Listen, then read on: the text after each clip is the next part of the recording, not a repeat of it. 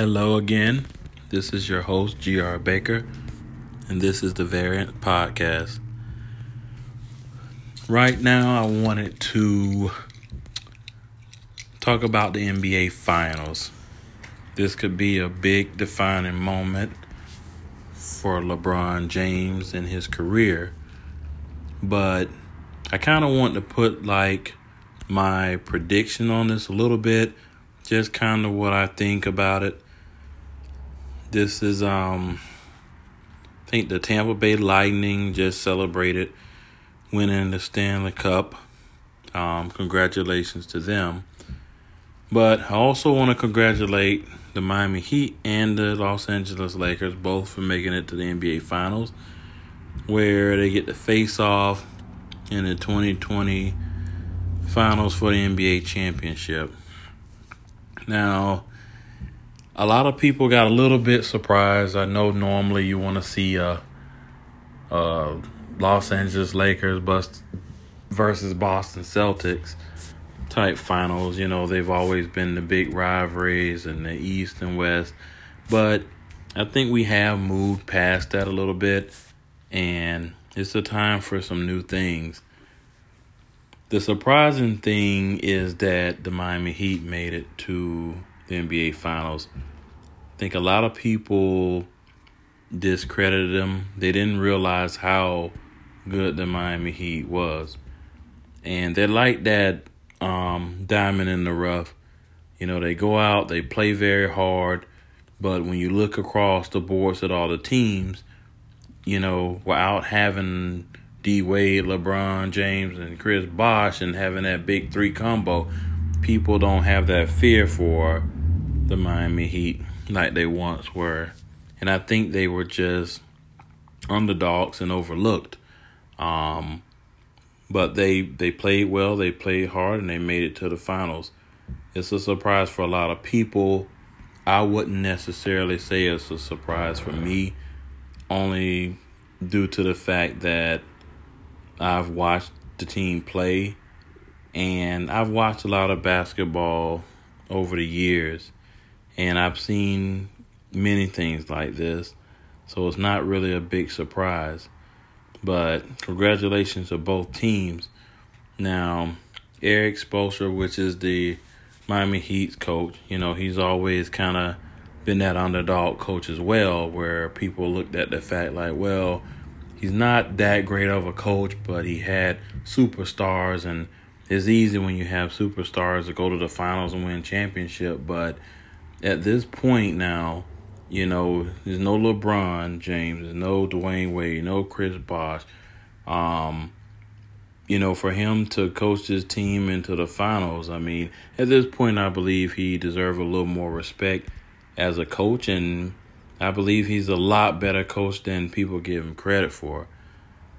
That's why Pat Riley, which is a genius, continued to keep him there in place, regardless of what other people have thought. Now, one of the things that surprised me, and it didn't surprise me, was the Doc Rivers situation over um, in the Los Angeles Clippers. Doc Rivers is a good coach, but I think his sometimes his coaching style don't always match up with some of the players that he has. And even though he has been successful, like his run in Boston and stuff, you know, I think he could have been more successful. Um, just depending, but I, I mean, I do like Doc Rivers as a coach, and it was a little surprising, but again, not surprising to see them part ways with him.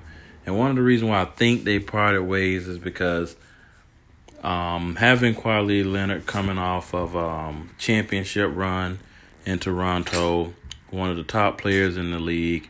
I mean, it was some solid players on the Los Angeles Clippers. It was a good team. And I don't think ownership were too happy seeing them get put away by the Denver Nuggets the way they did.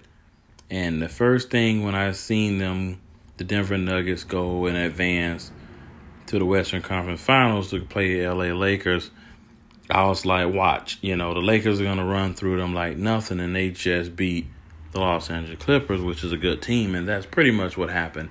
And I think the ownership waited to after that series was up, and I think Doc Rivers' fate lied in what was going to happen with the um, Lakers. And since LeBron and the company just went through them and boom, it was over, that I believe frustrated some owners and like, yeah, we might have to part ways because our team was too good to, you know, lose to them like this. And now, you know, the Lakers just take them out like nothing. So I believe that had a lot to do with Doc Rivers' um, separation with the organization. But now we go into LeBron James and the LA Lakers going back to the finals. You always had that comparison of Michael Jordan and LeBron, who's better. They did it with Kobe. They always try to find that next, who's going to be the next Jordan or the better than Jordan. And I really wish people would stop doing the comparison.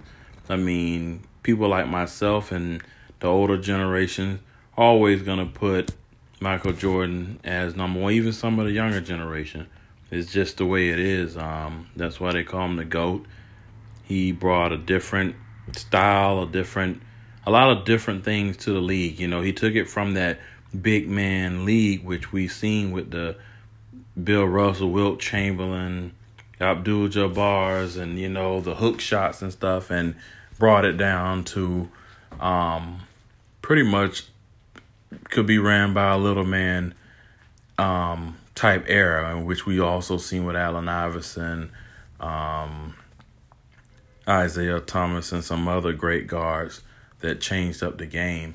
And they weren't these big skyscraper type dudes. But when you think about this, I feel like all the great players have their own era, they have their own time, but they also have their own legacy.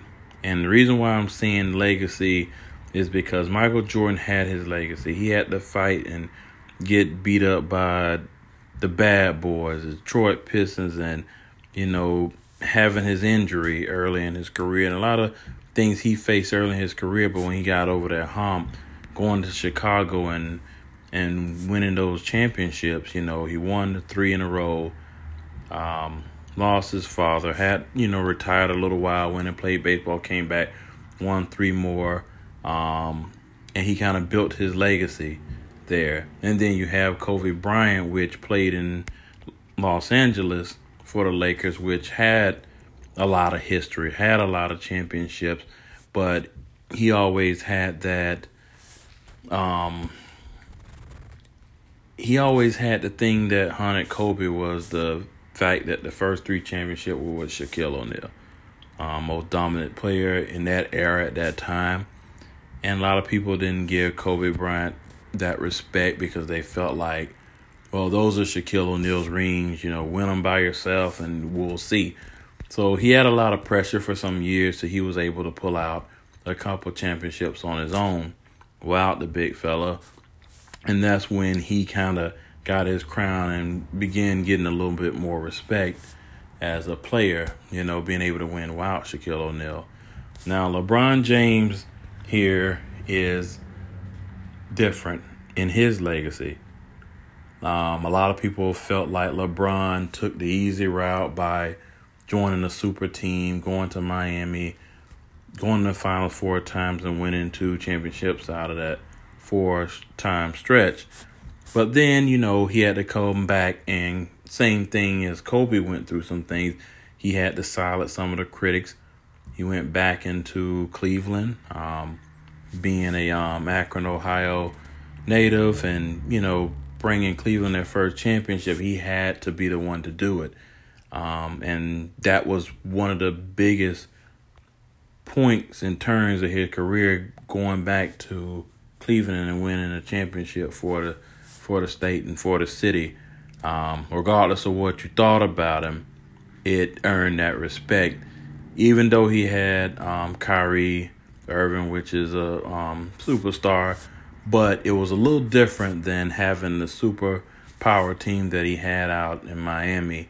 And I think people gave him a little bit more respect and having to go against one of the best teams in this era, which is the um, Golden State Warriors, and taking them down. So we give him respect in that. But this is where another turn for LeBron comes. Can he go Miami win a championship? Go back home, win a championship for his team in Cleveland, and then go out to the West Coast and add to the Los Angeles Lakers legacy and bring them another championship home after the Kobe era. I believe he will. Um, I've talked to some friends prior to this season even starting, and you know I have a friend which is a big um, Los Angeles Laker fan, and he was saying it from the beginning. You know, I feel that LeBron's to go there, and he might win a few championships. Now I don't, I never knew about a few, but I felt like I knew when they made the move to get LeBron, they were definitely looking to win a championship. I was like, you're not gonna bring the top number one player in the league over to your city and not build a championship. That's what you want. They went and got Anthony Davis, started getting some pieces around him. J.R. Smith, was he's used to playing with. Rondo, which is, you know, had went to the finals and won a championship with Boston start putting little the veteran pieces, and that's if people don't know the chemistry of basketball success, a lot of times that's how you do it.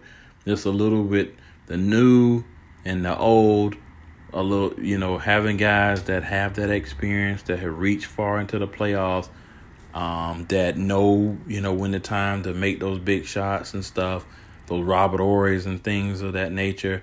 Um, they they they bring the success because we've seen a lot of good basketball teams that get to the finals and they're young and they don't have that much experience and they don't win. The veteran team pulls it off. That's what happened with Orlando Magic when they played the Lakers. Um, the veteran team pulled it off. The Magic was still a little too young and too inexperienced on that level. That's what happened um, when you see Kevin Durant and the Thunder went to the finals, you know, good team, but they were young and experienced, weren't able to pull that off. Um, so you see you see these types of things all the time when you watch basketball. And it's not a surprise when you see a real good young team don't win it all. But I think this is LeBron's final turning point in his career. He's getting older and to be able this is his legacy to be able to win multiple championships but he was able to win championships in each team that he went to play for so starting in you know Cleveland not winning right away but he went to the finals. He go to Miami boom four finals two championships go back to Cleveland couple more finals championship. Now he's out to LA get back in the finals. Probably to win a championship this year. Now, I have a friend that's a big Miami Heat fan, and I know he told me, look, I think people still underestimating Miami Heat. We're tougher than they think. We're probably going to finish the Lakers off in five games. And he's super confident. And um, he was like, I know the NBA guys told me, you know, we're going to win it. And I, I laughed a little bit and I told him, I said, well, you know, hopefully those aren't the same guys that um, Charles Barkley was talking to when he said that God told him he was going to win his and then he was put out by um, MJ and the Bulls. But um, I feel like the same feeling I felt before when they brought LeBron to LA. I didn't see them bringing him there and not win. I mean, he's still the face of the NBA when he's successful, it makes it better for the league and his brand. And, you know, at this moment, he's still that face. So they need the face to be successful. So, with that being said, um, I feel that the Los Angeles Lakers will win the finals. Um, I would be very, very, very surprised if they don't. And I give respect to the Miami Heat. I think they're an awesome team. And you know, if the Miami Heat won, I would like to see that. But in reality, I don't think that's gonna happen. Um, I think that LA, I really feel LA need to win that first game. And so I kind of feel like LA might win the first game. Miami's going to probably regroup, win the second game. Then I feel like LA might win a couple more games. Then maybe, you know, Miami might win like game five. And then LA pretty much finish them off in game six. So that's kind of my prediction. I feel like LA might take it in six. Um, but like I said, I could be wrong. Some people say that they're going to sweep. Some people say in five. I don't know. You know, for my friend, I would like for the Miami Heat to win. Uh, but at the end of the day, this is still like LeBron's league, and you know, LA is a big powerhouse when it comes to the NBA and championships. So, with so many other powers that be and things that are involved, I feel like it's the it's pretty much a perfect storm for LeBron to win a championship because even if for some reason he can't get back next year or something, that's given a good position because you know having a short season, the big break in between the season, and giving time to rest the bodies, and it kept a lot of players from getting injured, which would have normally been playing. Um, a lot of things played in their favor um, getting the rest, and then coming in playing without fans. Um, it is weird. Some, you know, to see the guys play without fans, it looked like they're just running around playing practice, but I think that really played in favor for LeBron. The way the whole league was shut down and reorchestrated, it gave him the rest he needed and just the the chemistry to come back and be successful. Now, the other part with playing without the fans is another big part. People don't understand, but fans have a lot to do with some team's success because they can throw off the chemistry of the game. When you're on your home court your fans are yelling and celebrating everything, you get that momentum to go out succeed. Now, when you go away and you're playing on the rival court, it's a lot of booze, bickering, a lot of tension that's throwing you away, and it throws your mind off the game. So, being, even though they got those digital fans and stuff like that, it's not the same as having a, a full crowd with you know 15,000 people or whatever yelling loud. It's a lot different.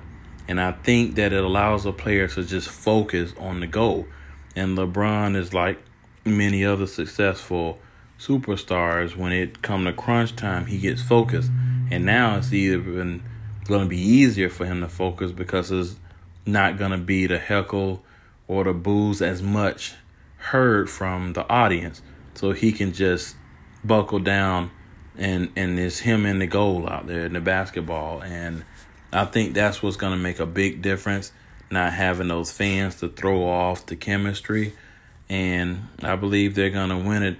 And I said um you know LA in 6 because I feel like they want to make this a little interesting I don't think the league would just want it to be a quick sweep but again you know who knows what's going to happen I mean you got the new season starting up in December. We're going to be going to October now. So maybe they want it done and quick, give these guys some time to regroup and start the new season.